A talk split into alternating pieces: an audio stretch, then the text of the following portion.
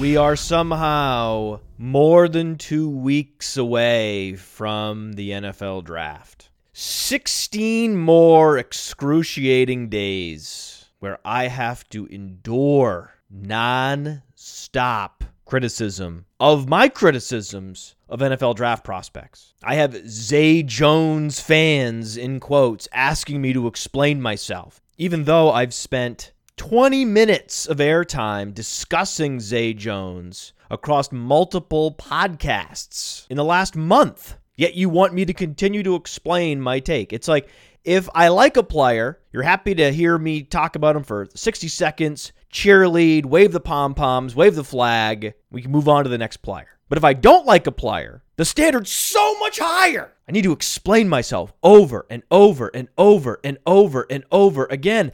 And those that are predisposed to like that player, it's never good enough. You're never going to hear the reason that changes your mind because you're entrenched. If you're a fan of a player, no one's going to change your mind on that player. That's how confirmation bias works. You're going to go out there searching for the information that confirms your bias that you like that player, that he's good. And you're going to dismiss the information that conflicts with your assumptions about that player. And if by happenstance you happen to hear a criticism of that player that resonates with you, instead of internalizing it, the knee jerk reaction is, oh, lash back out at the analyst. Tell that analyst that he doesn't know what he's doing, or ask him for more information. I'm just confused. I don't understand how you don't like this player. Yes, you laid out your reasoning for valuing this player lower than consensus, illustrating point after point after point in excruciating detail. But that's not enough because I only really want to hear information touting that player. I don't actually want to hear the information criticizing that player because I made up my mind months ago that I'm a Zay Jones fan. Fan, which is short for fanatic. Fanatic by definition, is not a rational actor because if you were rational, our disposition reviewing draft prospects, the prism through which we analyze the information on these prospects would be flipped because most prospects fail. There should be a low bar for calling a player overvalued because most players are overvalued. And there should be a very high bar for calling a player undervalued because very few players are actually undervalued by the NFL draft analysis community. Across the NFL draft media landscape, most analysts like most players, even though most players don't end up becoming meaningful NFL contributors, fantasy relevant assets. So the world of NFL draft analysis is very much opposite world. It's like trying to understand how a car engine works by crawling through the tailpipe as opposed to just lifting the hood on the car. You lift the hood on the front of the car, there's the engine laid out for you. It becomes a lot easier to understand how the mechanisms work. But so many back into their NFL draft analysis by liking the player first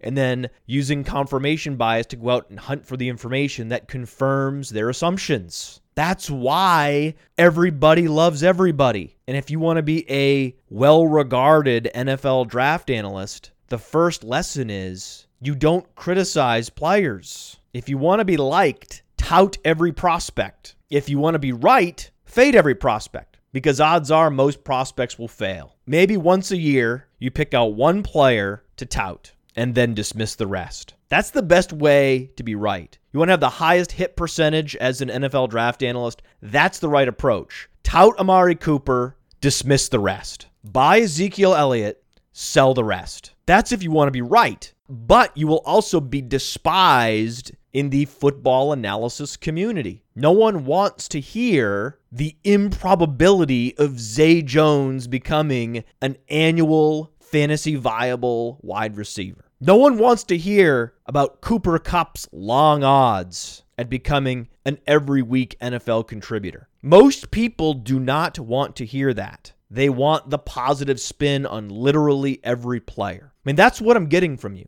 Did you realize that I like most players? I'm perceived as the guy who is largely dismissive of most NFL draft prospects, and it frustrates so many of you who love Zay Jones, or love Cooper Kupp, or love D'Onta Foreman, love Alvin Kamara. Well, who am I allowed to criticize then? If you even love the players that either didn't produce at all in college, like Alvin Kamara, or only produced in a partial season, 11 games, like D'Onta Foreman, if I'm not allowed to diminish those draft prospects' potential at the next level, then who am I allowed to be bearish on? Who? Who? Because I'm looking at my rankings, playerprofiler.com forward slash player dash rankings. I like most of these players. I have Dalvin Cook and Leonard Fournette in my top five running backs. Of course, you know I like McNichols. I like Marlon Mack. I like Kareem Hunt. I like Samaje Perine. I like Aaron Jones. All these running backs are in my top 10. You know, I like James Conner. You know, I like De'Angelo Henderson. I like Brian Hill from Wyoming as the latest of the small school late round running back sleepers. There's a handful of running backs that I am bearish on compared to consensus.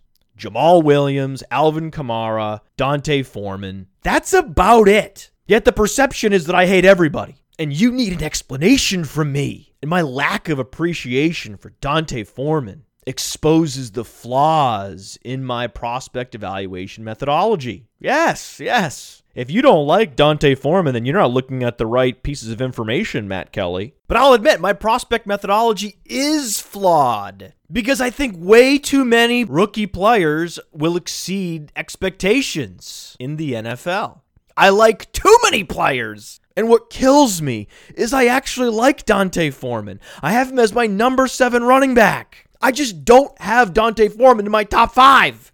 I don't have D'Onta Foreman ahead of Jeremy McNichols. That doesn't mean I hate D'Onta Foreman. I don't hate any of these players. I like all these players generally. But when we're having a value conversation and we're talking to analysts who believe that 15 players deserve to be in the top five and five running backs deserve to be drafted in the first round, that's when I raise my hand with an objection. But it's just unbelievable that I don't love this player as much as many of you may love a player. Why must I like everyone? Because so many of you have been brainwashed by NFL draft media and you like everyone. You think all the players in this draft are going to be NFL stars, when in reality, very few of them are going to be NFL stars. But Mel Kiper likes all the players, so then you like all the players. And then what happens? Well, you're so infused with irrational exuberance about these players that you end up trading proven veterans, true NFL producers, for picks in Dynasty.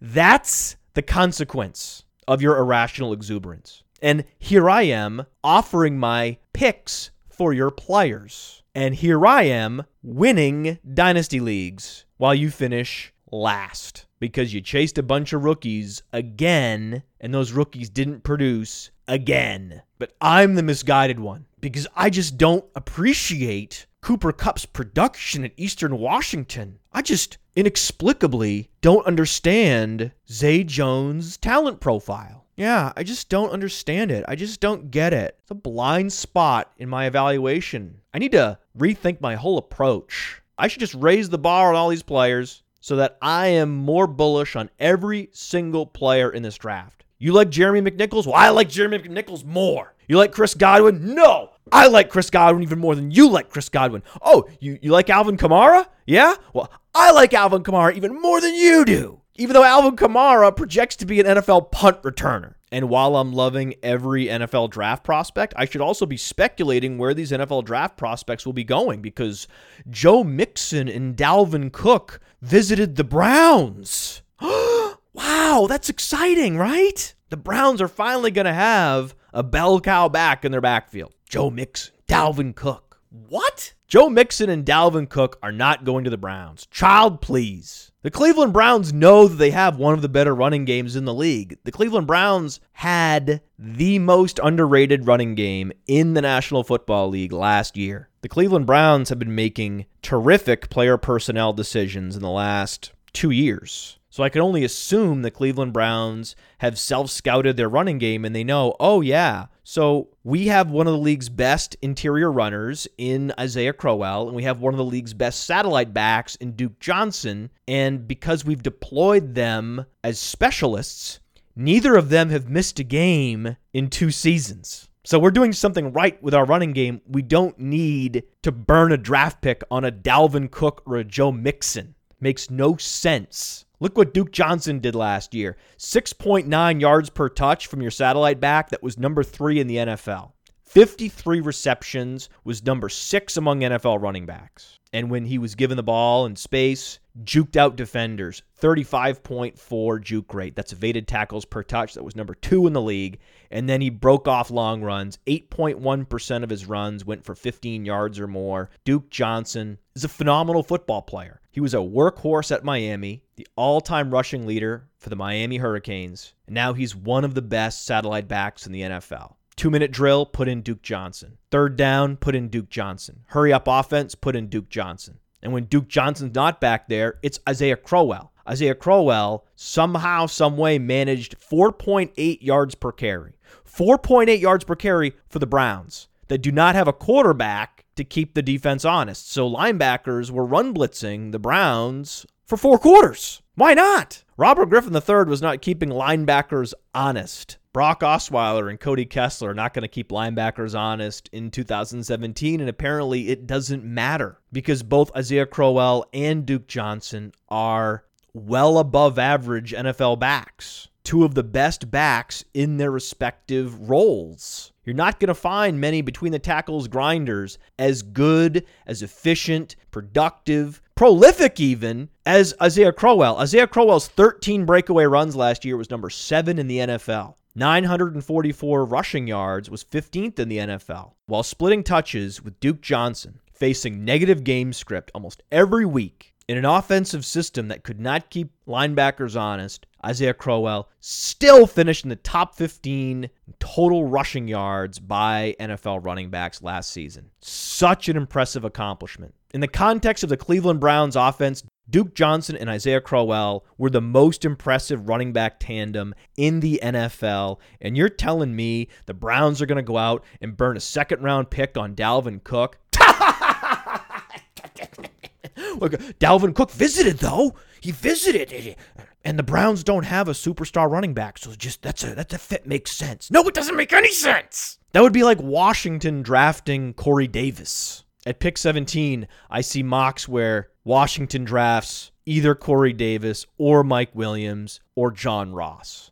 Get the hell out of here. Washington's passing game for 2017 is all set to run on all cylinders. Kirk Cousins was number six in pass attempts last season, was number seven in completion percentage, 67% completion percentage last season for Kirk Cousins, after leading the league in completion percentage the previous year. So Kirk Cousins is one of the most accurate passers in the NFL. Also, one of the best deep ball passers, 47% deep ball completion percentage last season. That was number five in the NFL. So he's accurate all over the field. That's why he led the league in air yards last season. 3,100 air yards for Kirk Cousins was number one in the NFL, but only 25 touchdowns. So I think we're going to see some positive regression in the touchdown category for Kirk Cousins in 2017. So positive touchdown regression. And he will continue to be one of the NFL leaders in pass attempts because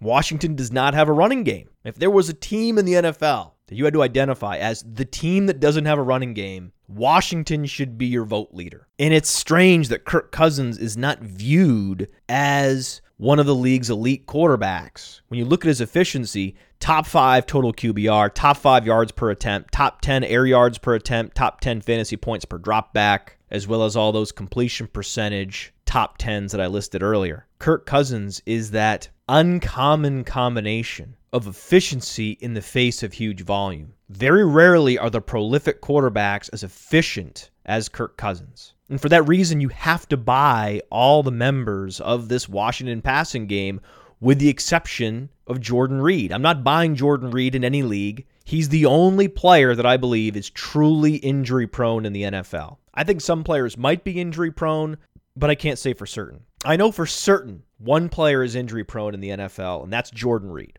Just one collision in training camp could end Jordan Reed's career because he sustained so many concussions. Cautionary tale looking at Miami, Jordan Cameron, another Jordan with a long concussion history, just retired from the NFL, just a couple years older than Jordan Reed. I think Jordan Reed's chances of playing 16 games are slim, but his chances of retiring during the season at some point are high. It's sad, but it's true. And looking at it clinically in that context, who do we like? Well, we like Jamison Crowder because Jamison Crowder would benefit the most from Jordan Reed's absence specializing in those short and intermediate routes. Jamison Crowder, 12 fantasy points last year, was top 40 in the NFL. He's the only wide receiver that was a contributor in 2016 that's returning for 2017 because DeSean Jackson and Pierre Thomas and Pierre Garcon will be playing elsewhere. Hundreds of vacated targets are now up for grabs in Washington. That's why you should be buying Jamison Crowder, who is only just now arriving in his prime. He's going to be 24 years old when the season starts. This is the age in which NFL wide receivers are at their best. And Jamison Crowder's yards after the catch in consecutive seasons has been in the top 20 NFL wide receivers. Think about it. As a rookie in 2015 and as a sophomore in 2016, top 20 in the league both seasons in yards after the catch. Yards after the catch is typically hard to predict, but there are a handful of wide receivers with more predictable yards after the catch at the highest end. Jarvis Landry, Golden Tate, the high end YAC monsters are the ones that give you predictable yards after the catch. And I think Jamison Crowder is entering that YAC monster echelon. And in this high volume, high efficiency system that Jay Gruden and Kirk Cousins have devised in Washington, I am targeting Jamison Crowder in every format. I don't want to leave a draft without Jamison Crowder. Terrelle Pryor is also likely to exceed expectations. I think Jamison Crowder, Terrelle Pryor, Josh Doctson, they could all exceed expectations because expectations are relatively low for all of these players. Even though Terrelle Pryor had a thousand yard season last year on the Browns. We're impressed with what Isaiah Crowell did on the Browns last year. We should also be impressed with what Terrelle Pryor did on the Browns 77 receptions for 1,000 yards, receiving passes from Cody Kessler, Josh McCown, and Robert Griffin III. Terrelle Pryor has a 128.3, 99th percentile height adjusted speed score. Who would be surprised if Terrelle Pryor equaled Demaryius Thomas's fantasy output this year? I wouldn't. He is a prototypical X receiver. There are very few of those size, speed, specimen split end wide receivers in the National Football League. And if there's a quarterback who's going to be able to leverage that and get the most out of a talent like Terrelle Pryor, it's Kirk Cousins. And if something happens to Terrelle Pryor, well, Josh Doctson, also a size speed specimen, 135.2, 97th percentile burst score, gives him a 1036, 96th percentile catch radius. At 6'2, 202, Josh Doctson is that perfect flanker. I love the talent configuration of this Washington passing game where you have Terrelle Pryor out at the X receiver position on an island. You have Doctson and Crowder on the right side playing slot and flanker, playing off each other, rub routes, crossing routes. Crowder leveraging his lateral quickness, Doctson leveraging his catch radius. It's brilliant. It's brilliant. It's a brilliant talent configuration in that Washington passing game. And if anything happens to Terrelle Pryor or Josh Doctson or both, Brian Quick will become relevant. I don't think Washington needs to draft any wide receivers in this draft class. Very few of them are ready to contribute at the NFL level. And even if Washington does get their hands on one of those, a Chris Godwin, for example, I don't think Chris Godwin would play in 2017 because he would be behind Brian Quick on the depth chart because Brian Quick, when healthy for a half season in 2014, was a top 20 fantasy wide receiver. And Brian Quick has been relegated to backup duties on the Rams the last two seasons. He came back from a gruesome shoulder injury only to find himself marginalized within the Rams offense. Congratulations, Brian Quick. You're backing up Kenny Britt.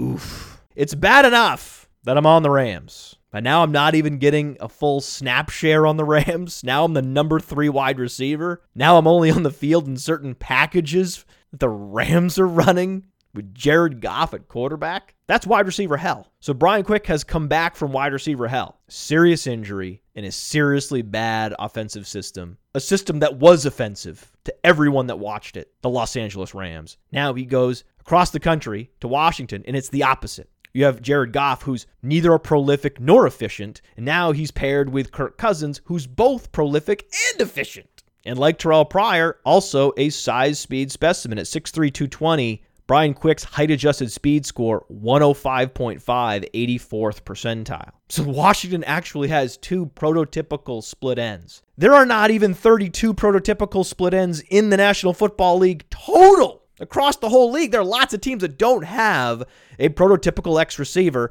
Washington just happens to have two. It's good for Washington. Hard to find a better number four wide receiver across the NFL than Brian Quick. And if something does happen to Jordan Reed, I don't want it to happen, but if it does happen, I love Niles Paul. I have Niles Paul ranked ahead of Vernon Davis on our dynasty rankings. Again, go to playerprofiler.com forward slash player dash rankings. Check out our dynasty rankings. There you will see Niles Paul ranked ahead of consensus on our rankings. I like Niles Paul. Hey, don't I get credit for that? He was drafted at one point, taken in the fifth round out of Nebraska. Do I get retroactive credit for liking someone that was in a draft class five years ago? No, no, no, no. Okay. So I have to like all the players before they get drafted. And then and then once they arrive in the NFL and do nothing, then with no conviction whatsoever, I have to dismiss all the players that I previously liked the year before. That's how it works, right? Right?